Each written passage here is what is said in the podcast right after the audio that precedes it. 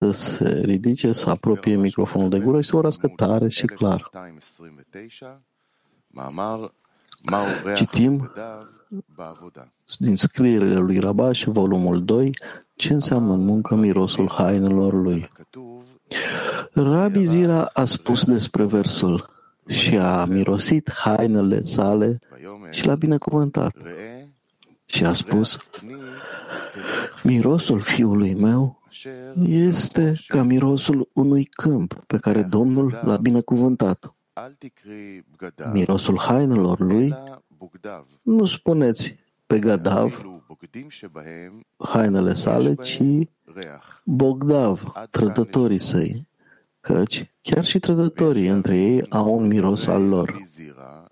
Ar trebui să înțelegem cuvintele rabinului Zira. Care este conexiunea dintre haine și trădător? Haine, veșminte, sunt hainele pe care le poartă omul. Adică există o conexiune între haine și om. Este un lucru bun că omul are haine. Dar trădătorii sunt complet opus, opuși, deoarece atunci când, când un om îl trădează pe altul, este un lucru rău pentru acel om. Cu alte cuvinte, el se simte atât de rău în situația lui încât vrea să iasă din această stare.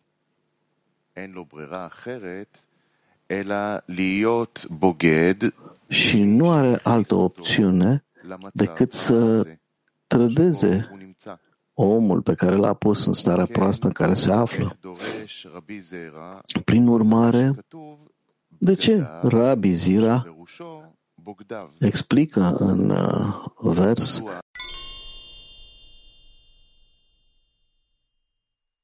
Secret.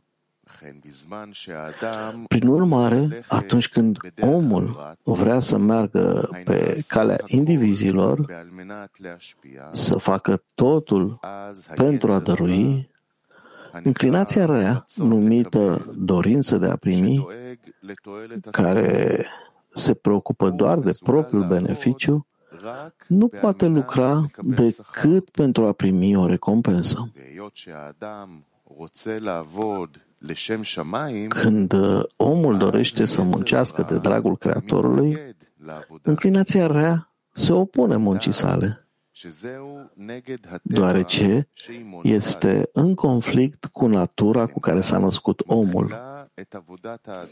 Prin urmare, aici începe pentru om o luptă grea, deoarece atunci când uh, corpul îl întreabă de ce respectă Tora și Misvot, ce vei obține din asta, omul răspunde că înțelepții noștri ne-au spus, Creatorul a spus, am creat înclinația rea, am creat Tora ca un condiment. De aceea, din moment ce nu am puterea de a te anula, mă voi angaja în Tora și voi avea puterea să te anulez și să îndepărtez domnia ta asupra mea. După cum este scris, tu ești un rege bătrân și nebun. Prin urmare, vreau să îndepărtez guvernarea ta și să iau asupra mea guvernarea regelui tuturor regilor, Creatorul.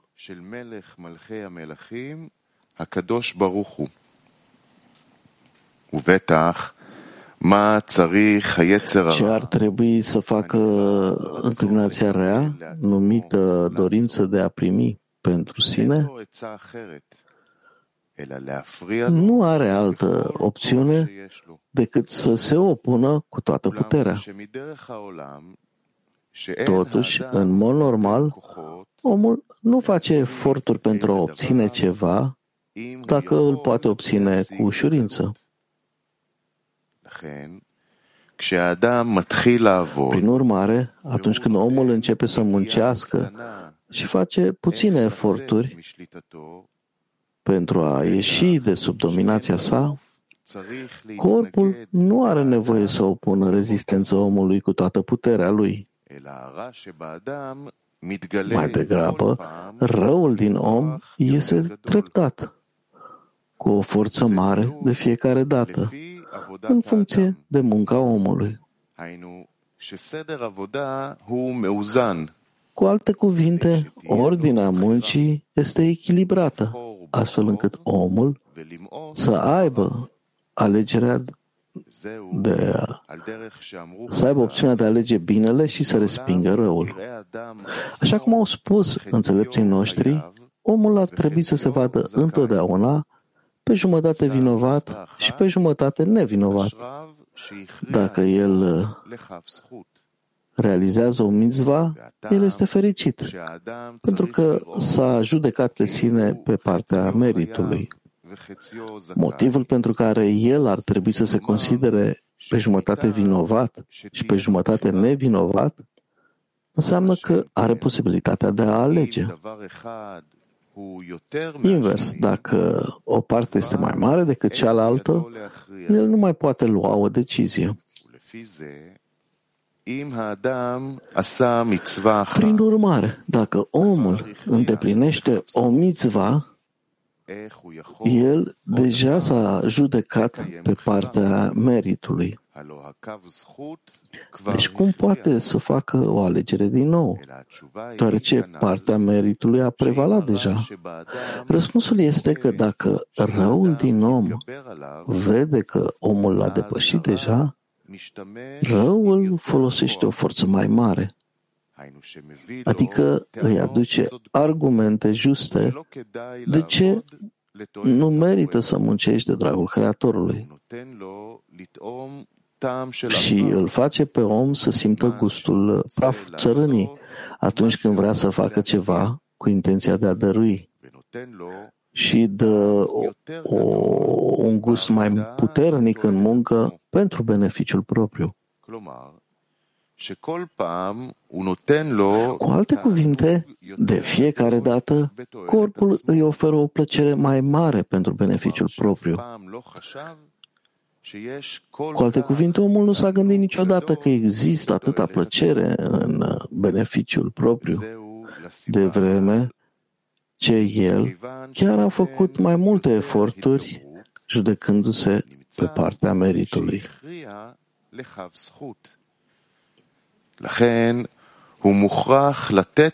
Prin urmare,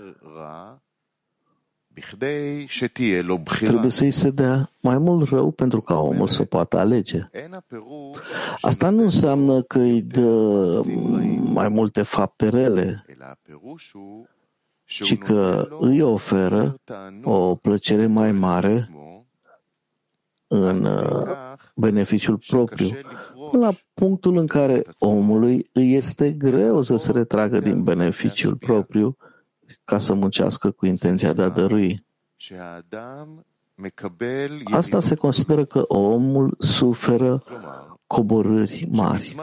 Adică, atunci când răul îi apare cu mai multă forță și este dificil de depășit, omul ajunge uneori într-o stare de gândire la începuturi.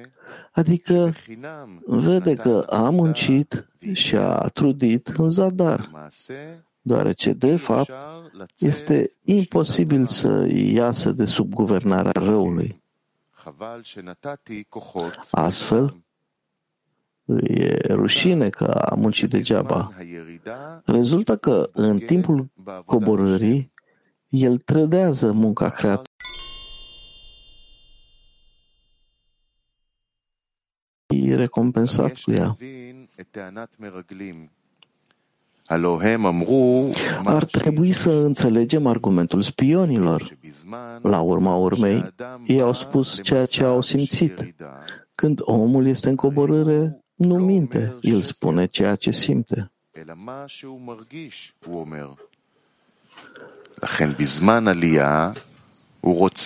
Prin urmare, în timpul urcării,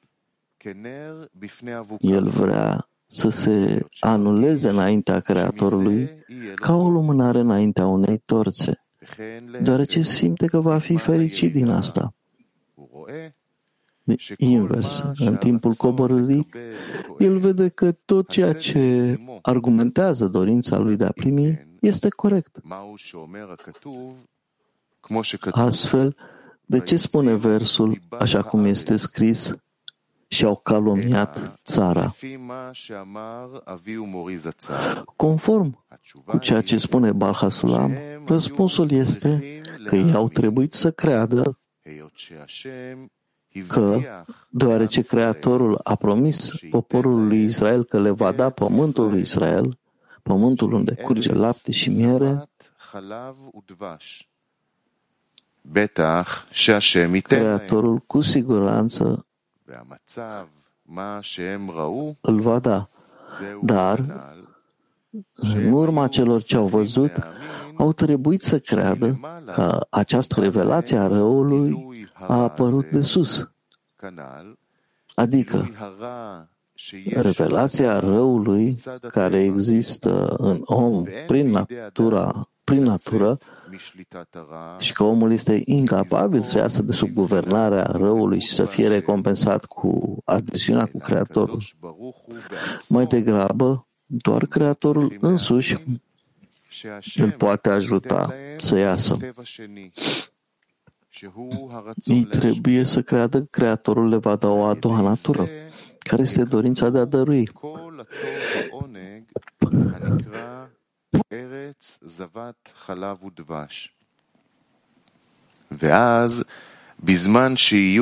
Data vor primi toată încântarea și plăcerea când vor avea o dorință de a dărui, ascunderea și restricția se vor îndepărta și vor primi toată plăcerea și încântarea numită un pământ unde curge lapte și miere.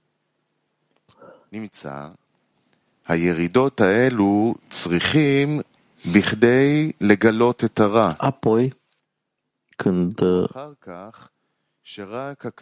vasele dăruirii țimțum sunt ridicate, ei sunt răspătiți cu încântarea și plăcerea care este scopul creației. Rezultă că aceste coborâri sunt necesare pentru a descoperi răul, pentru că apoi omul să știe că numai Creatorul îl poate ajuta. Ajutorul îi vine în mod specific dintr-o lipsă completă, pentru că atunci poate veni și ajutorul complet. Asta înseamnă că dacă răul nu ar fi expus complet, nu ar exista o lipsă completă. Prin urmare, mai întâi trebuie să vedem că răul este revelat. Ulterior, umplerea, numită ajutor de la Creator, vine să-i umple lipsa. Asta urmează regula, nu există lumină fără cli. Ne-am putea întreba de ce trebuie să așteptăm atât de mult. Adică sunt multe urcări și multe coborâri, dar răul ar uh, fi putut apărea deodată.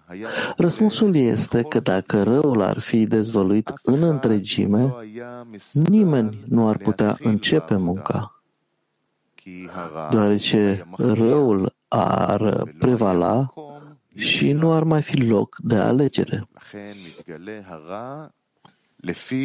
Prin urmare, răul apare în funcție de nivelul de bine prin care omul crește.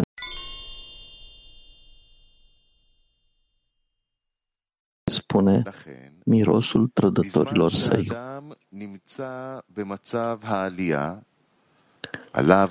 Prin urmare, atunci când omul se află într-o stare de urcare, trebuie să învețe din starea sa în timpul coborârii pentru a cunoaște diferența dintre lumină și întuneric. Așa cum este scris, avantajul luminii din întuneric.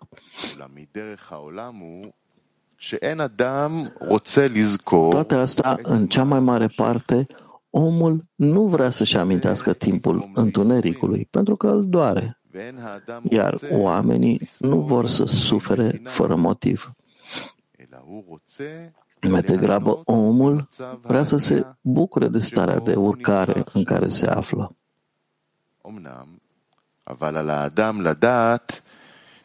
Cu toate astea, omul trebuie să știe că dacă ia în considerare coborârile în timp ce se află într-o urcare, va învăța două lucruri din asta, care îl vor ajuta și, prin urmare, nu va, să, nu va suferi de coborâri fără motiv. 1. Trebuie să știe să se păzească cât poate din căderea într-o coborâre. 2. Avantajul luminii din întuneric. În acel moment va avea mai multă vitalitate și bucurie din starea de urcare și va putea să-i mulțumească Creatorului pentru că l-a apropiat de el.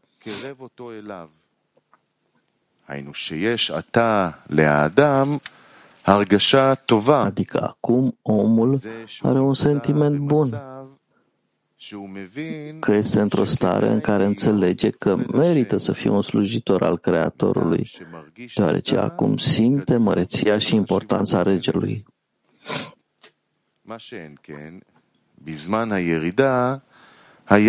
Dar în timpul coborârii este complet opus. Corpul îl întreabă. Ce vei obține dacă vrei să te anulezi înaintea lui? și să te anulezi din această întreagă lume și să-ți pese doar cum să-i aduci mulțumire Creatorului. Când omul ia în considerare ambele extreme, vede diferența dintre ele. În acel moment, el are valori de altă importanță decât uh, cele despre care credea în timpul urcării.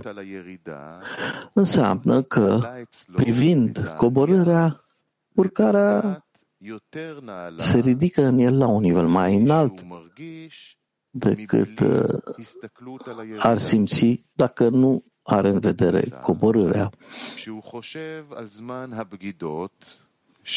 Rezultă că atunci când se gândește în timpul trădărilor pe care le-a avut în vremea coborârilor, toate coborârile sunt îndulcite și umplute cu binecuvântarea Creatorului, deoarece ele provoacă o urcare. Prin urmare, atunci când omul completează munca, totul este corectat în merite. Acesta este sensul a ceea ce a spus. Și a spus, mirosul fiului meu este, miros, este ca mirosul unui câmp pe care Domnul l-a binecuvântat. Asta înseamnă că atunci mirosul trădărilor fiului meu este ca mirosul lui Malhut, care este numită un câmp pe care Domnul l-a binecuvântat. Adică a primit deja toate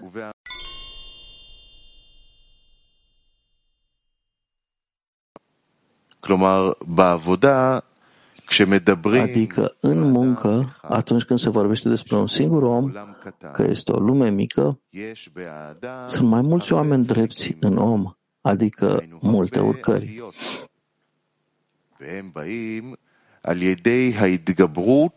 Și ele apar prin depășirea celor păcătoși.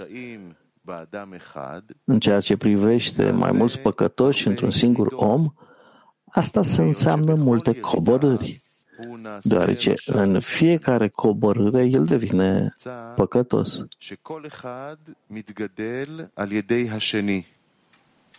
Rezultă că fiecare crește prin celălalt. Acesta este sensul cuvintelor o națiune va fi mai puternică decât cealaltă.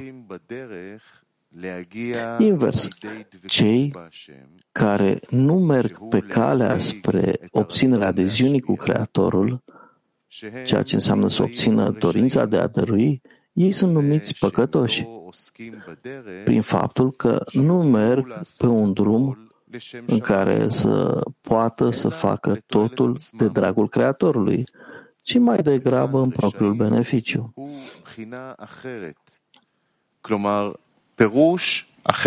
Totuși, aici, păcătos este un discernământ diferit, o cu totul altă interpretare. Adică nu există drepți acolo în mijloc, ci toate acțiunile lor sunt la fel de rele, adică nu de dragul Creatorului, ci de dragul lor. În muncă ei sunt numiți păcătoși, dar pentru publicul larg care respectă Tora și Mizvot, ei sunt numiți drepți, tzadikim,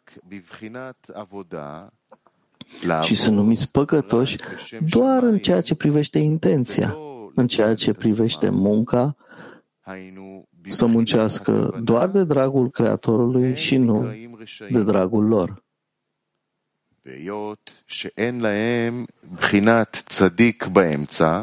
Și din moment ce ei nu au calitatea de drept între ei, răul lor nu primește nimic în plus, căci numai dacă există un drept în mijloc, adică oricare, când vrea să muncească numai pentru a dărui, atunci răul trebuie să primească mai mult rău pentru a îl putea coborâ din nivelul său.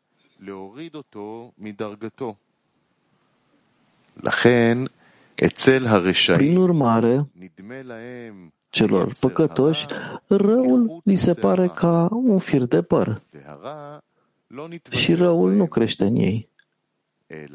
În schimb, ai greșit și ai repetat, devine ca și cum i-ar fi permis. Cu alte cuvinte, nu are nicio senzație de ceva rău. Și a, asta este așa cum au spus înțelepții noștri și o națiune va fi mai puternică decât cealaltă. După cum a interpretat Rashi, nu vor fi la fel în mărăție. Când unul se ridică, celălalt cade. Dar, de ce? După ce se ridică, el cade?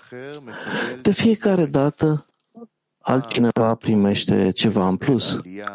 Odată ce cel bun primește oricare de sus, iar cel rău cade, iar când cel rău primește rău de sus, cel bun cade. Asta este ordinea coborârilor, una după alta, până când tot răul din om se dezvăluie în mod specific decât omul care primește bine de fiecare dată, ceea ce înseamnă urcare. Acesta este sensul cuvintelor și o națiune va fi mai puternică decât cealaltă. Prin urmare, omul nu ar trebui să fie alarmat de coborâri. În schimb, el ar trebui să-i ceară Creatorului de fiecare dată să-l aducă mai aproape de el.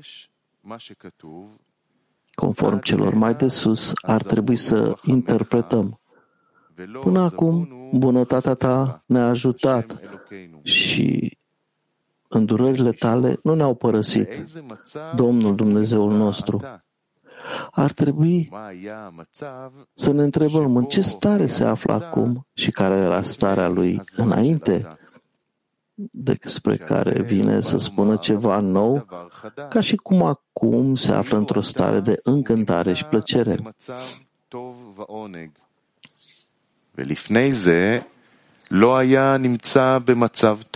Se pare că nu era într-o stare bună, ci era într-o stare în care nu era fericit. Iar acum a ajuns să realizeze că astfel, ceea ce am simțit noi a fost un ajutor de sus, din partea milei.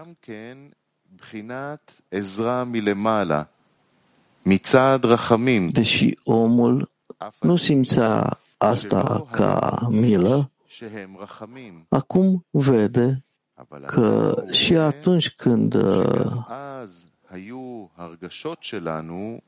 sentimentele lui erau rele, ele erau și din partea binelui.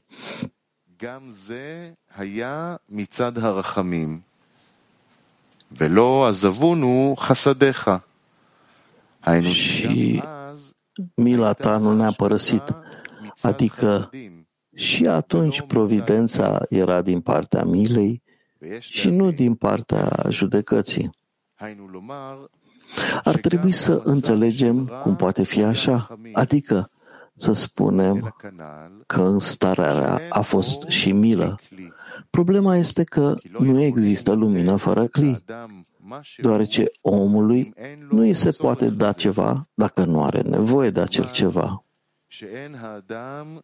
Este ca cineva care nu poate mânca dacă nu îi este foame. Prin urmare, când omul începe să meargă pe drumul Creatorului pentru a obține adeziunea cu Creatorul,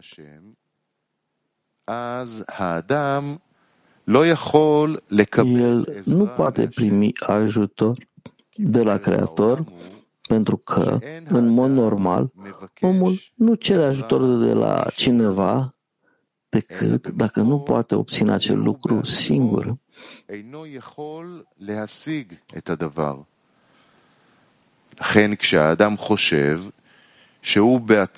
Atunci când omul crede veni la muncă pentru a dărui singur, nu îi cere Creatorului să-l ajute. Astfel, atunci când omul începe să muncească de dragul Creatorului și vede de fiecare dată că este incapabil să obțină nivelul de muncă cu intenția de a dărui, el începe să simtă nevoia pentru ajutorul Creatorului. Rezultă că toate coborârile pe care le-a avut, până la punctul în care uneori, disperat, a ajuns să se gândească la începuturi și voia să fugă de luptă, cu siguranță aceste stări se numesc stări rele. Iar el este în starea de păcătoși. Dar după aceea, când și-a umplut cliul cu lipsurile sale, când a văzut că cliul său era plin de lipsuri, Creatorul îi dă ajutor, care este dorința de a, dă, de a dărui o a doua natură. În acel moment vede că până acum multele coborâri pe care le-a simțit și aveau ca motiv faptul că nu era potrivit pentru asta și de aceea a suferit. Totul a fost de ajutor, de asemenea, de la Creator. Acesta este în sens, sensul a până acum bunătatea ta ne-a ajutat și a fost toată milă, după cum este scris, și mila ta nu ne-a părăsit.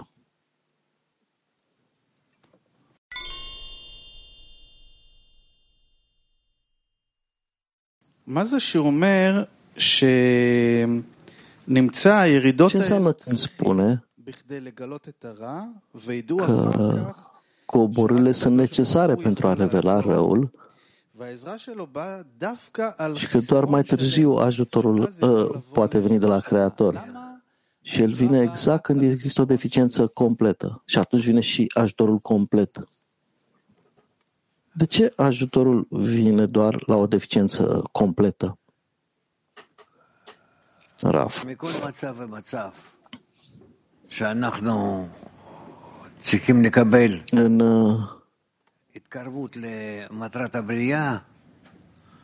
În fiecare stare prin care trebuie să ne apropiem de scopul creației, ne apropiem de Shlemut, perfecțiune. Asta înseamnă că ea include binele, răul, toate acțiunile, toate stările prin care a trecut omul și primim totul împreună.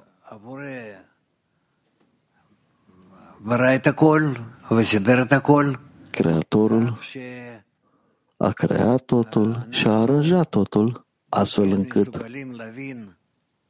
noi suntem capabili să înțelegem, să obținem, să simțim, să-L justificăm.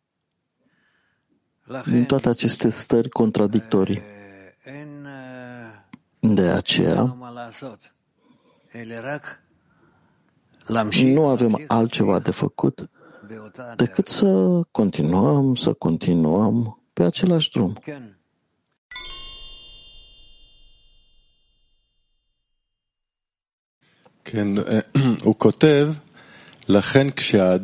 Scrie când omul începe să muncească și vede că este incapabil să obțină intenția de a dălui, are nevoie de ajutorul Creatorului. Punctul în care fiecare dată trebuie să ajungă la această nevoie de, pentru ajutorul Creatorului, care e beneficiul aici, care e corectarea când se întoarce către Creator? Rav. Acolo este o agățare de forța superioară că doar aceasta poate să-l salveze pe om. Și care este instrumentul când omul este într-o stare, când e distant, simte o coborâre și nu poate ajunge la acest vas numit cerere, rugăciune către Creator. Raf trebuie să continue, să continue și apoi, cu timpul, forțele rele, forțele bune, disperarea, oboseala și de asemenea apropierea ca rezultat al cererii, toate aceste lucruri se adună și se alătură într-o stare în care este capabil să se întoarcă într-un mod corect către Creator.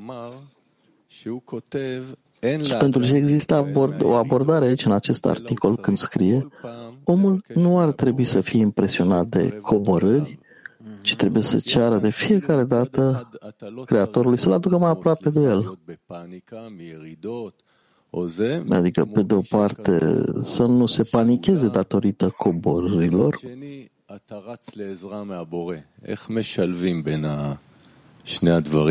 și pe de altă parte să fugă după ajutorul Creatorului. Cum le combinăm astea? Raf, repetă. Studentul sunt aparent două abordări. Așa mi se pare mie. Pe de o parte, omul nu ar trebui să fie impresionat de coborâri, nu ar trebui să se panicheze ca rezultat al acestora. Raf, corect. Studentul și pe de altă parte ar trebui să fugă către Creator să ceară ajutor. Raf, da. E ca... Ce vrei să spui? Că una o șterge pe cealaltă? Sfântul da. Rav Dardala, că nu simte că are nevoie de ajutor, nu se poate duce către Creator. Ajutorul trebuie să fie că asta e tot ce își dorește din adâncul inimii. De aceea, conectează toate aceste stări până când ajunge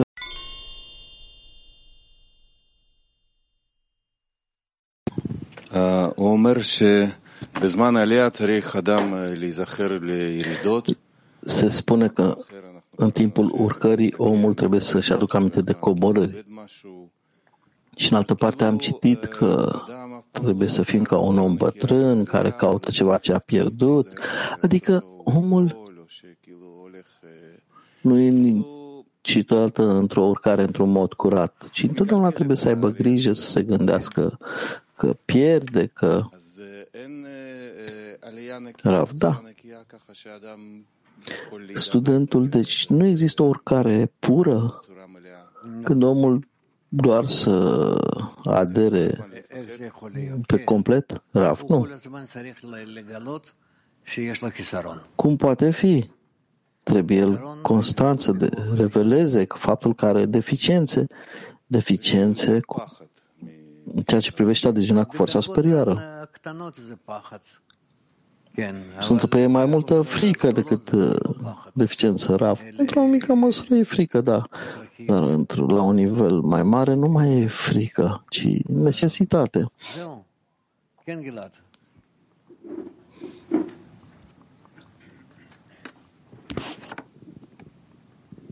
כן, קודם כל תודה לדודי, הקוקה, כל מי שבוחר את החומר לימוד, כי באמת יש פה איזה רצף, איזה תהליך שאנחנו רואים ש...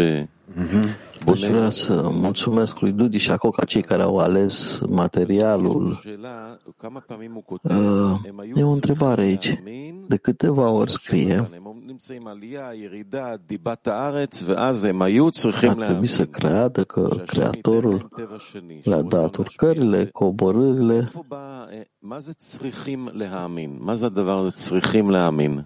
Și ar trebui să creadă că Creatorul le dă a doua natură ce e acest concept de și ar trebui să creadă Raf? Desigur că vine de sus și de multe ori omul nu atribuie asta creatorului să iar acum, în una din aceste stări, începe să descopere că, desigur, vine dintr-o anumită sursă și că trebuie să răspundă într-un anumit mod. Iar munca reciprocă începe între el și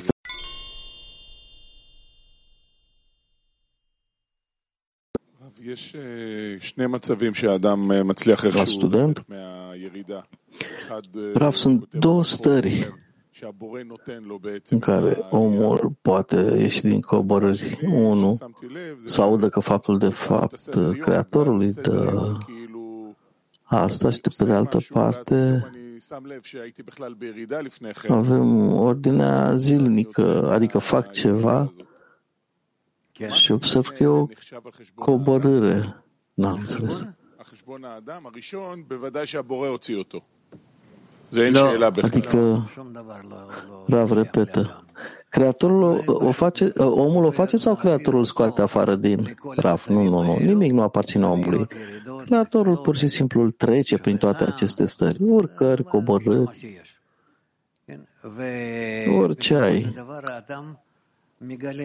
Iar în final, omul descoperă toate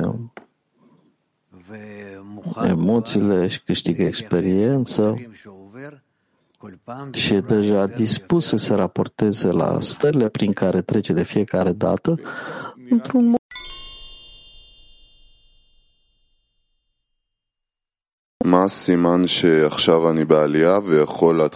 Care este indicația că acum sunt într-o urcare și încep să-mi aduc aminte de coborâre? Raf. Păi, în primul rând, îți aduce aminte de asta. Îți aduce aminte coborârea. și ești capabil să înțelegi starea în care ai fost înainte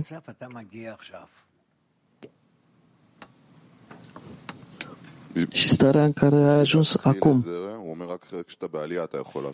Studentul pentru a începe, ai spus că se poate face această acțiune doar când ești într-o urcare. Da. Și de unde știu că acum sunt într-o urcare și nu am alte motive pentru ca să mă simt bine? De unde știu că e o urcare?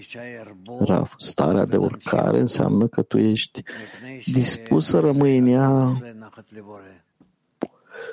în asta și să continui, pentru că prin asta aduci mulțumire Creatorului. Eu o să mă gândesc la asta, mulțumesc.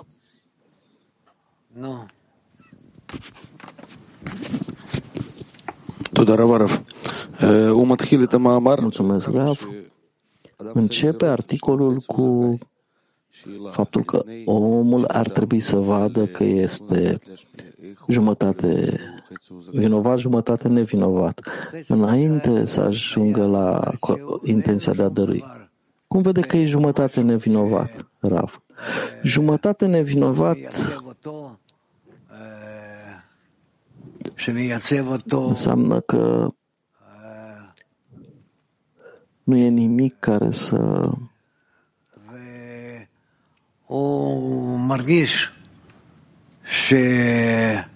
nu e nimic care să-i dea această fundație. El simte că nu are nicăieri unde să, să lipească. Sfântul ne dă un exemplu când omul vede că e jumătate vinovat, jumătate nevinovat, jumătate drept, jumătate păcătos. Jumătate păcătos înțeleg, dar în ce vede că e jumătate drept? Înainte să ajungă la corectare. Ce înseamnă acest drept? Raf, dar dacă nu va trece prin aceste stări, cum va deveni păcătos? Păi, păcătos pentru că te verifici conform gândurilor tale, intențiilor tale și vezi că nu ești capabil să ai intenția de a dărui, nu poți să-ți iubești prietenii, vezi asta. Raf, orice vede în el că e păcătos, acolo, în aceeași stare, vede că e și drept. Sfântul e drept în ce? Raf, Păi justifică Creatorul. Într-o oarecare măsură. Face anumite acțiuni de dăruire. Studentul, dar în asta vede că e jumătate, și în asta vede că e jumătate nevinovat? Bravo, astea sunt niveluri. Studentul, de asemenea, dacă omul realizează o anumită misva, când poate să spună că a realizat, o, că a realizat chiar și o singură misva? Raf. Nu. O mizva înseamnă mizva credinței. Când omul ajunge la asta, vede că a făcut această mare corectare. Studentul scrie de asemenea că trebuie să-i se dea un mare rău ca să aibă de ales. Rav, da. Care e conexiunea dintre alegere și rău? Rav. Atât timp cât este bine și rău un om, una și una de naștere celuilalte, unul de naștere celuilalt, omul poate să-și vadă adevărata stare. Și apoi scrie că poate să trădeze munca Creatorului. Care e relația corectă a omului care vede că trădează munca Creatorului? Cum poate să se raporteze la asta? Rav, păi trebuie să se corecteze. Ce poate să facă? Cere să se corecteze, să devină drept. În raport cu spionii spune că spionii au spus ce au simțit. Deci, omul nu poate să se uite la ceea ce simte în sine Raf, nu. Din partea a ceea ce simte, nu va primi niciodată în ceea ce simte și în intelect un rezultat corect. Păi și care e fundația, baza pe care o poate folosi în afară de ceea ce simte? La ce se poate uita? Pe drumul lui, în atitudinea lui. E conexiunea cu grupul de 10, cu grupul. Dacă ceea ce simte nu e un uh, ceva corect. Raf nu, nu poate să urmeze ceea ce simte. Păi și ce poate să urmeze atunci? Nu poate în acele momente, ci doar atunci când este deasupra rațiunii, când este deasupra naturii sale, atunci poate să urmeze ceea ce simte. Și de ce sunt astfel de cereri atunci? Că răul trebuie să fie expus complet, revelat complet. Ce înseamnă complet? Rav. Că e în întregime rău. Scrie de asemenea că ar trebui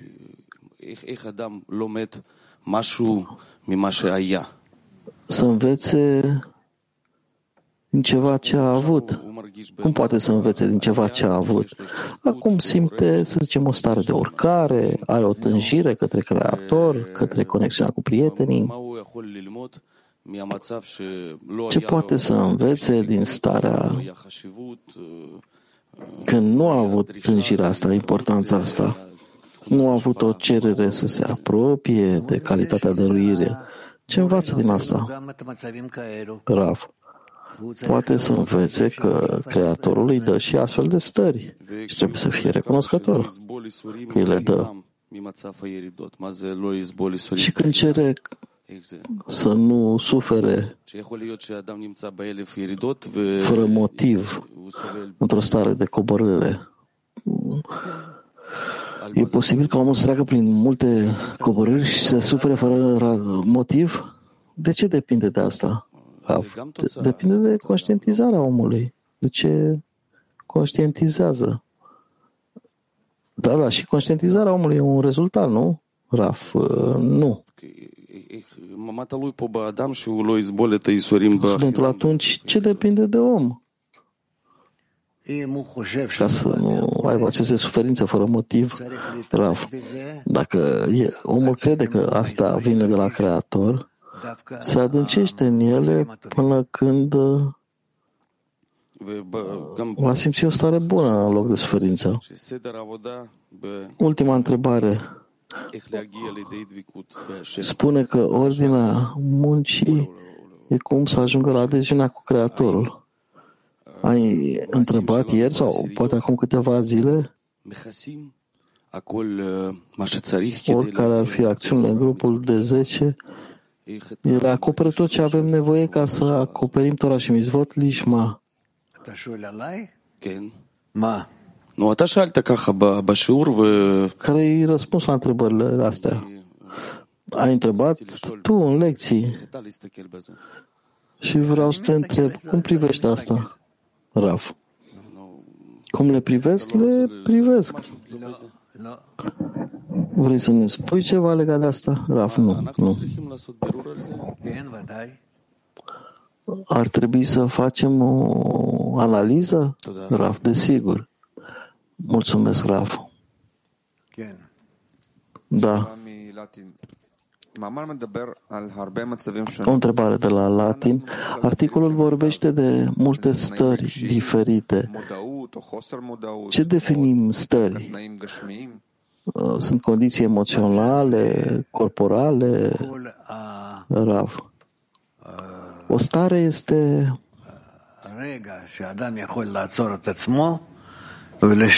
în fiecare moment omul se poate opri și să se întrebe ce e starea, dar în momentul da, că momentul vine de sus, de jos, da, nu, asta se numește o stare. Întrebare din Moscova. În final, ce ține de om? Ce este, care-i sarcina lui, ce poate el face? Rav, ce ține de persoană, să încerce să simtă cât mai mult posibil ce face Creatorul cu el și ce ar trebui să facă el, ce fel de reacție ar trebui să aibă. O altă întrebare de la Moscova. Dacă tot acest proces e plănuit de Creator, înseamnă că și coborârile ne sunt date doar pentru ca să ne întoarcem, să ne adresăm Creatorului ca un ceas cu alarmă? Rav, nu știu de ce ceas cu alarmă, dar toate coborârile vin de la Creator ca să învățăm să învățăm din ele stările de urcare. Ce înseamnă să te păzești de coborâri? Rab, că de fiecare dată vreau să mă cațăr tot mai sus și mai sus în aprecierea mea față de Creator și acțiunile sale. Belarus, Natania și Rehovot despre același lucru. Este scris, coborârile care sunt trădările sunt considerate păcate, ci este o trădare în spiritualitate. Rab, trădarea în spiritualitate înseamnă?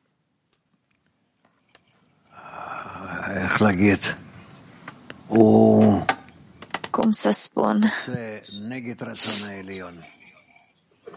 este atunci când omul lucrează împotriva dorinței superiorului. ce e aranjat Creatorul pentru el, el nu vrea să accepte aceste lucruri. Cum să ne confruntăm cu trădarea, cu căderea, când nu ne putem ruga? Rav.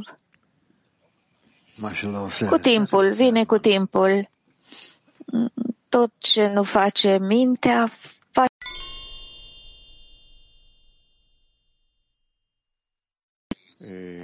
Am vorbit cu un prieten sau doi și acești prieteni au primit o trezire imensă care li s-a părut ca o urcare.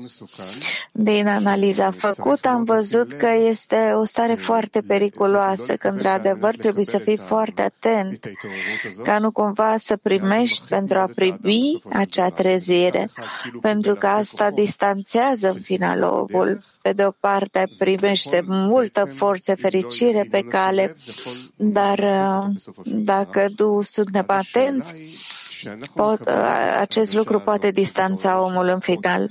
Întrebarea este că primim o astfel de simțire, trezire, de forțe, de, uh, la ce ar trebui să fim atenți?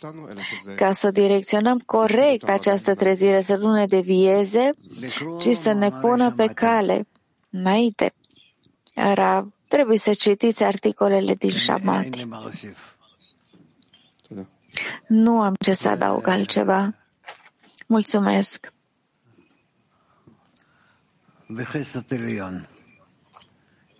Este prin grația divină este așa. Da.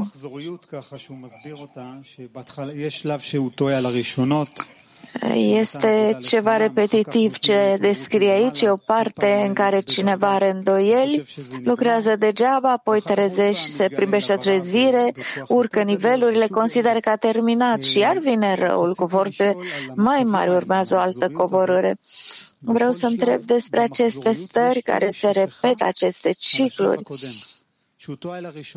Orice stare din ciclu e, e ca și cum uiți starea anterioară vin îndoielile și urcă că a avut o urcare, iar când urcă uită de coborâre, de ce se întâmplă așa? Ra, pentru ca omul să acumuleze tot mai multă experiență.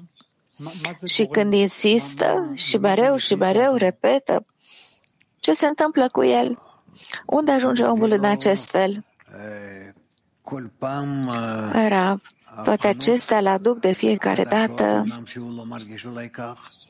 la discernăminte noi, chiar dacă poate că nu simte asta, dar uh, strânge toate aceste stări într-o stare specială. Există aici, are rost ca după câteva cicluri, pentru că se întâmplă foarte multe cicluri, are rost uh, să înceapă să simtă și uitarea va dispărea sau el continuă la nesfârșit?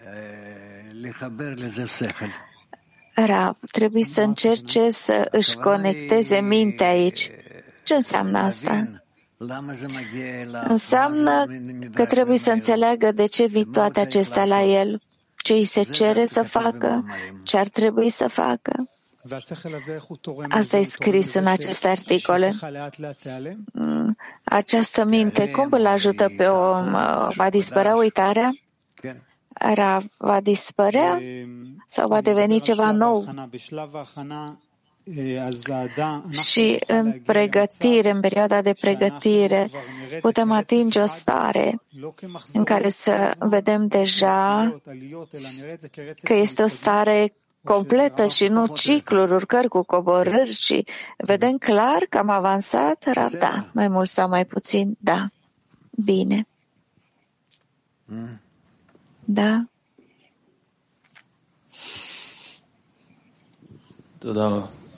הרשעים והצדיקים זה כלפי הכוונה של האדם? Cei drepți și cei păcătoși se referă la intenția omului? Ravda. Urcările și coborârile uh, cum uh, se conectează cei drepți și cei răi la urcări și coborâri. Rav. Cei păcătoși și cei drepți sunt în conformitate cu cât de mult justifică sau nu Creatorul. În timpul urcărilor sau coborârilor, Rav, da, și asta. Depinde în ce stare sunt. Pentru că nu e clar cum poate omul să se atribuie pe el însuși uh, unei anumite stări. Cum poate să determine dacă e în urcare sau coborâre după ceea ce simte sau cum? După ceea ce simte, după situație, da? După relația cu prietenii săi. Și apoi de aici, cum atinge o stare în care justifică sau uh, calomniază? Rav. Dacă te gândești la starea în care ești tot timpul, în gânduri, în intenții, în starea în sine, față de Creator, față de prieten, față de toată lumea, față de tine, ai să începi să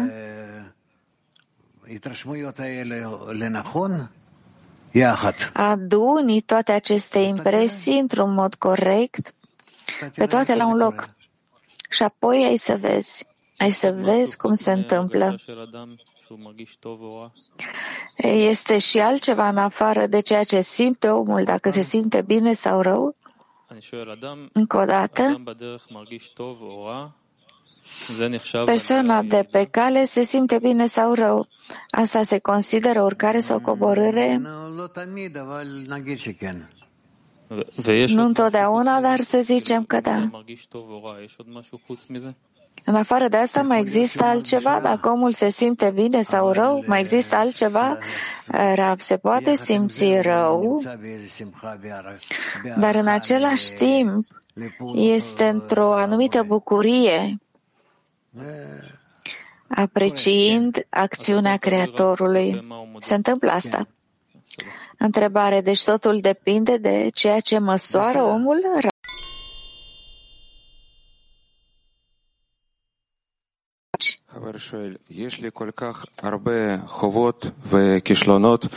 Prietenul întreabă, am foarte multe eșecuri. Cum să mă văd? O parte că sunt dator și o parte că merit, așa cum scrie aici? Rav. Mai înainte ca omul să primească, să uh, primească acțiunea spirituală, trebuie să-și imagineze că este pe jumătate uh, în datorie și pe jumătate în merit și, desigur că va vrea să treacă de partea binelui. De partea în care este în merit. Înțeleg că omul primește starea de urcare și apoi își aduce aminte că a avut o coborâre. Și apoi trebuie să facă o acțiune în sine numite, după cum am înțeles din articol, a observa, a analiza această coborâre. Ce înseamnă să analizăm, să observăm coborârea? Ce include această acțiune? Era tot ce a avut în coborâre. Gânduri, dorințe, scopuri, forțe, conexiunea cu grupul, conexiunea cu Creatorul. Acestea sunt lucrurile esențiale, principale, necesare. Deci atunci când uh, ne adâncim în gânduri și în simțire a stării de coborâre, trebuie să facem asta, da? Cum face omul asta? Se gândește la asta? Cum analizează? Cum intră mai adânc aici? Rav. este într-o stare de urcare. Când este într-o stare de urcare, se poate gândi la starea de coborâre și poate înțelege în ce măsură nu era în calitățile sale reale, reale, adevărate.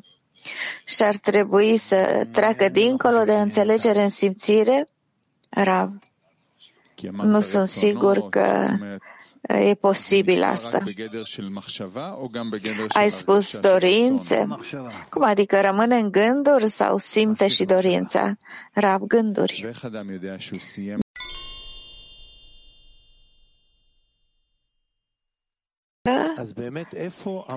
Trebuie să îi dăm omului privilegiul de a alege. Unde e locul de alegere pentru noi când lucrăm în grupul de 10, mergem pe cale? Unde este alegerea în toate aceste discernăminte? Rav, locul de muncă este în momentul coborârii exact acolo în care simțim că trebuie să ne ridicăm la o stare superioară și din ea să ne judecăm starea actuală.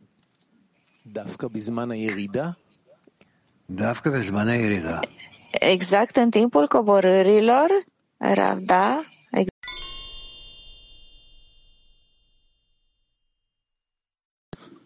הוא אומר כאן, נקרא קטע, בכדי שתהיה לו בחירה, spunem să citești ceva הוא צריך להיות חציו חייו, pentru a alege binele și nu răul, trebuie să fie pe jumătate vinovat, pe jumătate nevinovat. Dar dacă una e mai mare decât cealaltă, nu mai poate determina nimic. E ca un fel de punct în care omul care primește o coborâre își devorează carnea, nu mai e acolo. Și dacă urcă peste nori, nici acolo nu e acel punct. Trebuie să ajungă un punct în care e jumate-jumate ca să aibă de ales. Ravda? Să aleagă binele și să nu dorească răul. Ravda? Există o muncă permanentă să, să atingem această jumătate, pe jumătate așa, pe jumătate așa? Omul întotdeauna se poate menține într-o stare de alegere. Dar acest mijloc, jumătate-jumătate, nu e nici bine, nici rău sau e bine și rău? Rav. Ajunge la o stare în care se susține în această situație în care este pe jumătate eh, dator și pe jumătate merituos.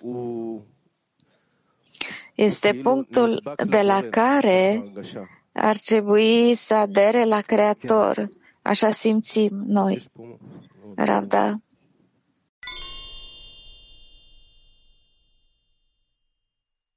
Trebuie dacă e de sus, de jos, da sau nu, asta e starea. Ravda. Cum să fim într-o atenție permanentă, să analizăm tot ce ni se întâmplă. Rav. El spune că cel mai bine este prin grup să aderi la Creator. În această direcție poți întotdeauna critica, analiza toate stările tale. Atenția mea, unde ar trebui să fie? unde ar fi îndreptată atenția mea când îmi analizez starea? Rav, vrei să aderi la prieteni și să îndrepți această adeziune către apropierea de Creator. Ar trebui să analizez ce mi se întâmplă în timpul zilei extern, intern. Rav, da? Ce înseamnă să analizez corect? Care e rezultatul bun al acestei analize? Rav. Analiza corectă una bună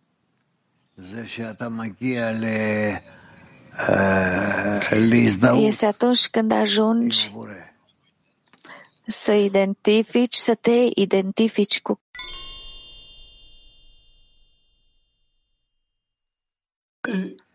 אדישות זה נחשב ירידה? Indiferența se consideră coborâre? Indiferența. Da, indiferența se consideră coborâre, da? Chiar dacă este complet indiferent față de prieteni, lecții, este, asta e coborâre? Sau e în afara jocului? Rav, e în afara jocului. De ce să nu primească însuflețire din coborâri? Pentru că acolo poate munci mult. Rav. Da, dar să fie impresionat de coborâri, el spune, nu te include în aceste stări pe care le simți în timpul coborârii, în starea de disperare, neajutorare, etc. Nu. Almata tu. Almata 2. Доброе утро, Раф. Большое спасибо, что разрешили спросить. Вот урок такой замечательный и несколько вопросов прям вот каша такая в голове. Не совсем Lecția este minunată. Aș vrea să pun mai multe întrebări. Nu sunt capabil să analizez ceva conform cu acest articol. Sunt câteva definiții cu privire la coborâre ca pe, fiind trădări în care nu ai vase de dăruire. Dar este scris că în timpul urcării trebuie să cercetăm stările de coborâre pentru că sunt de la Creator toate și nu mă pot conecta la asta. Rav. его выполнял и четко продвигался вперед. Nu pot să-ți dau un sfat scurt aici ca să-l folosești acum și să avansezi cu el. задаваться одним и тем же вопросом и пытаться Trebuie să te întrebi în fiecare zi, să-ți pui aceeași întrebare și să încerci să descoperi răspunsul. Treptat, poate pe parcursul câtorva săptămâni, deja ai să poți să vezi o imagine clară în fața ta. Kiev. Да, дорогой Раф, вот когда человек находится в состоянии подъема, поднимается к связи с товарищами, с Творцом, вот вы сказали, должен передать Când omul intră într-o stare de coborâre se ridică la conexiunea cu prietenii, ai spus că trebuie să treacă această conexiune la Creator. Ce înseamnă asta? Că se întoarce la amintirea anterioară, la nașterea pe care a avut-o, cum poate din această stare în care se găsește să analizeze lucrurile. Rav. De fapt, el nu cade în această stare și doar examinează starea. Și asta o face din ceea ce simte acum. De aceea toate acestea sunt relative, una la cealaltă. Ce înseamnă că verifică? Ce verifică într-o astfel de stare de coborâre? Rav. Dacă este în coborâre, în cobor, urcare, unde este în relație cu Creatorul. Și ar trebui să adauge vase la această cerere a lui, Rav, da, da, vasele sale. Și ce se întâmplă după aceea cu vasele acestea? Rav. Creatorul îi arată unde e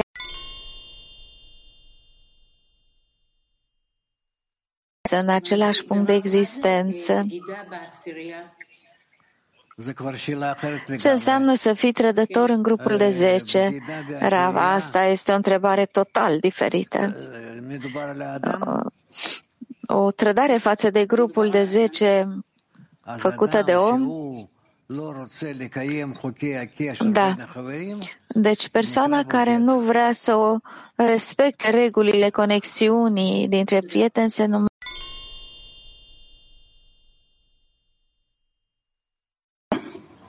umutsuz olduğumuzda ve başlangıcı düşünmeye başladığımızda klinin eksiklerle dolu olduğunu nasıl fark ederiz?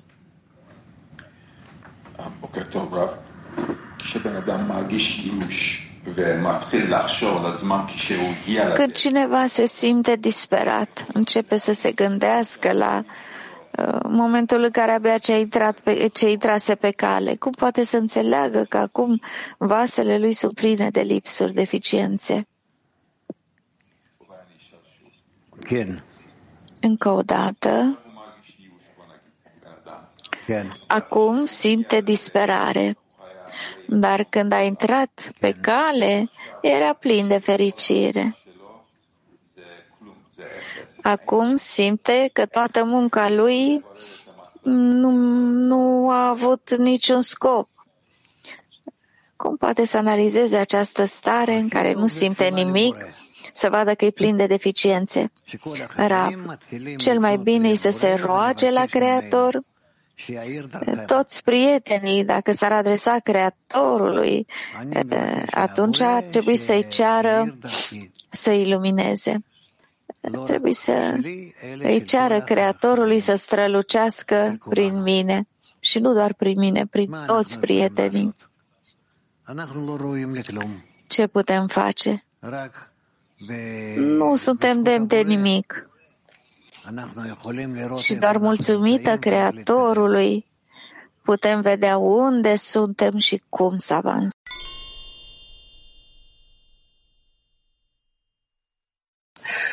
Скажите, пожалуйста, вот в результате урока прийти к выводу надо, что мое, мое задание, мое задание — это наблюдать за собой и анализировать свои чувства. Ar trebui rezumatul lecției să fie acela că sarcina mea este să mă analizez, să văd încotro sunt îndreptate sentimentele mele către dăruire sau spre mine, Rav trebuie să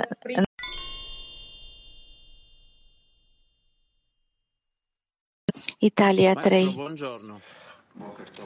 Bună dimineața, Rav. Il momento della discesa è in realtà un momento di crescita, ma sempre Din ceea ce am înțeles, coborârea este o, o stare de avansare, dar în același timp simt că egoul are succes și mă simt total departe. Ce pot să fac eu sau ce poate face grupul de 10 pentru a ajuta un prieten în timpul coborârii. Mulțumesc! Rav, îmbrățișați-l și începeți să vă ridicați împreună cu el. A, așa se ajută prietenul.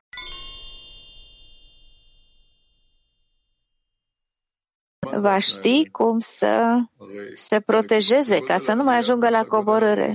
Ce această condiție? Pentru că magnitudinea coborârii este aceeași, de fapt. Rabda, dar există o coborâre și există și recunoașterea coborârii și o mare diferență. Aș putea rămâne în starea mea, în locul meu, dar în același timp să simt cât de jos am fost. Adică e doar chestiunea cunoașterii?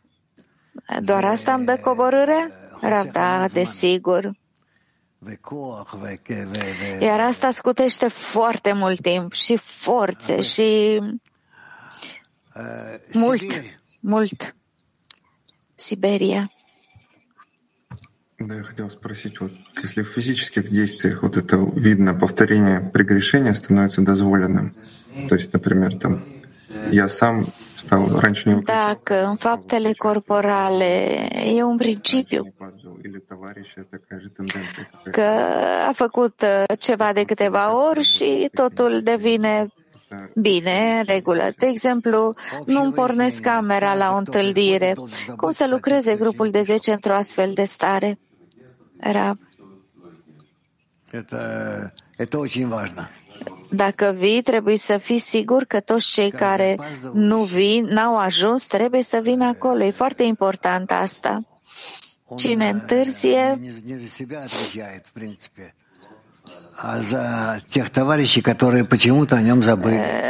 fiecare nu e responsabil doar pentru el, ci față de toți ceilalți prieteni care e ca și cum au uitat de el, l-au părăsit și nu l-au târât să vină alături de ei. Hadera 1. Mulțumesc, Rav. O urcare prin depășire și o urcare eh, dintr-o dispută. Atunci când um, implementăm alegerea noastră, care e diferența? Rav, sunt mai mult de două. Și totul depinde de măsura în care în timpul acestei urcări, noi vrem să ne ridicăm către Creator și să-i facem plăcere cu munca noastră.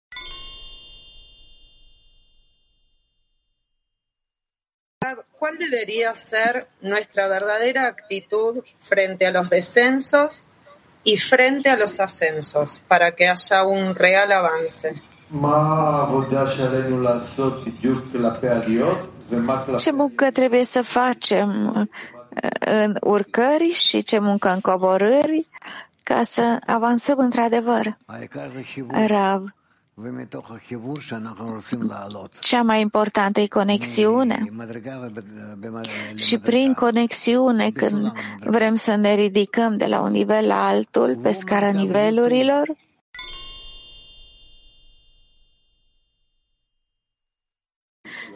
cum, fiind în punctul de alegere,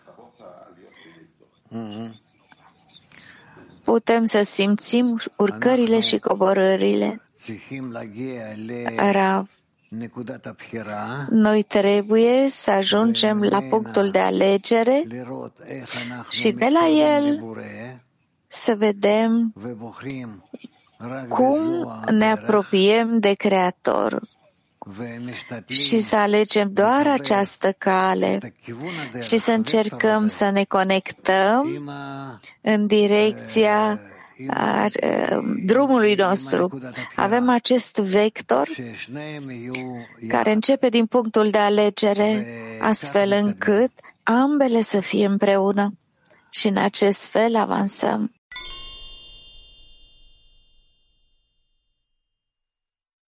А вот в статье написано, вот есть состояние грешников, которые не идут по пути, где они смогут сделать все Scrie în articol că este starea păcătosului care nu merg pe calea de a face totul de dragul cerurilor, ci face totul pentru el. Și este scris că este o calitate diferită, în care nu există cei drepți la mijloc și totul e în beneficiul lor. Dar pentru colectivul care ține Torah și mitzvot, aceștia sunt drepți. Poți să mă ajut să înțeleg asta? Нам надо пытаться выполнять те законы Торы, Trebuie să încercăm să observăm legile Torei, care ne aduc la conexiune. Pentru că Asta este principala poruncă. Iubește-ți prietenul ca pe tine însuți. Asta e ce trebuie să observăm, la asta trebuie să tânjim, asta e condiția pe care trebuie să o analizăm și să o îndeplinim în viața noastră. Bine?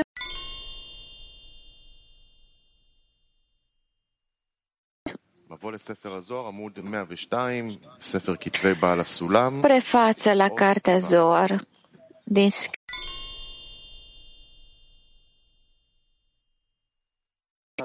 Что значит, что человек вот, постигает первый раз 10 сферот?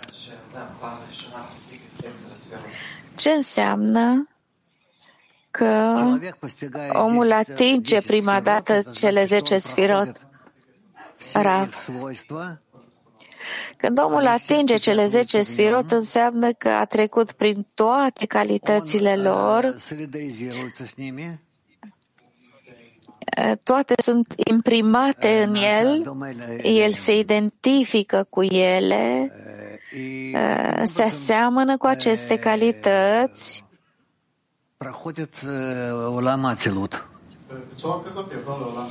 А как он как он și în acest fel intră în lumea Ațilut. Cum se imprimă ele în el? Cum treacă de la o calitate la alta, de la o sfera la alta? Rav. Оно э, проявляется перед, перед миром определенным, fiecare calitate este revelată față de o anumită lume. În acest fel, lumea trece prin această calitate ca și când s-ar colora prin ea și continuă în acest fel.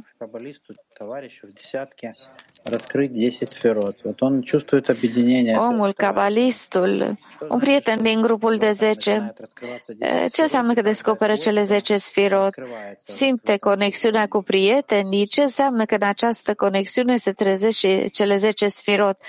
Toate aceste calități sunt revelate în această trăire a lui. Rav.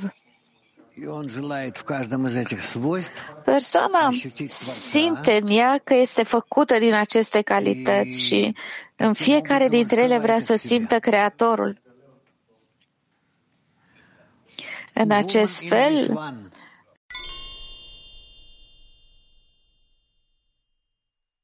tot continuăm. 8. În plus față de cele de mai sus, Există o sesizare foarte importantă în această alegorie a celor patru culori.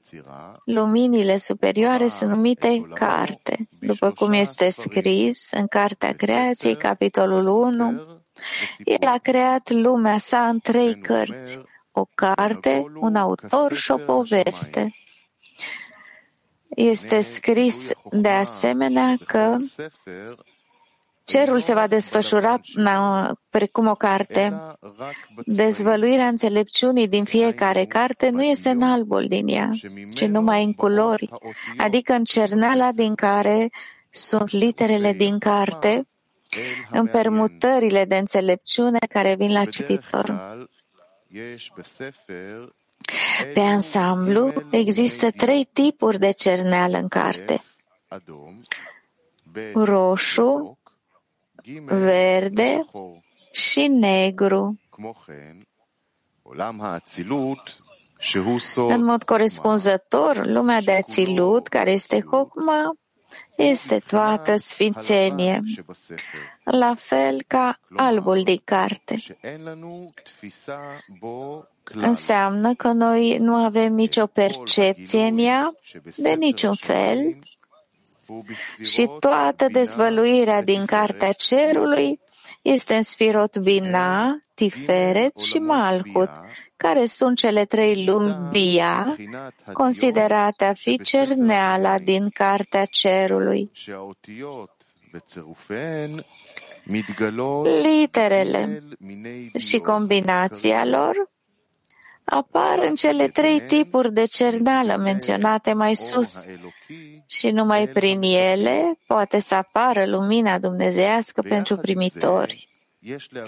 În același timp, trebuie să notăm că albul din carte este subiectul principal al cărții, iar literele toate sunt predicatele albului, sunt cele care cară albul din carte.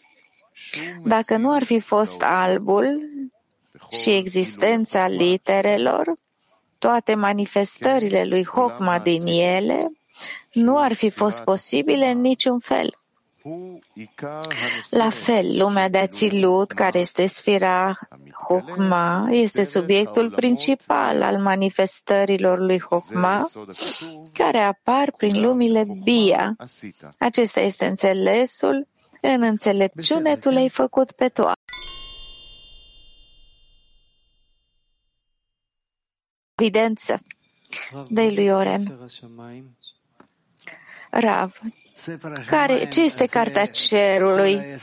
Rav. Cartea Cerului sunt cele zece sfirot, care constituie toate lumile și prin toate vine la primitori lumina de sus. El vorbește despre carte, autor și poveste, Ravda. Care-i povestea? Ra vom vedea. Sunt trei niveluri și prin ele descoperim Creatorul, acțiunile Creatorului față de noi. Ce scrie în Cartea Cerului? Rav, toate legile naturii, toate legile.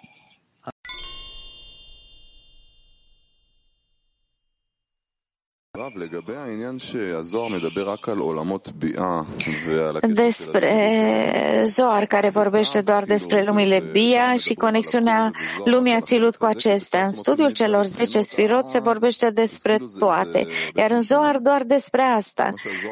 În, în, în studiul celor 10 sfirot începe de la patru faze în jos. E ceva diferit cu privire la ce studiem în Zoar față de ce descrie Tes? Ravda, desigur, Zoar vorbește vorbește despre lumile bia și puțin despre modul în care influențează lumea țilut. Și ce vine înainte de asta, ne cudim nimic, nu e menționat în Zoar? Aproape deloc. Doar de rădăcini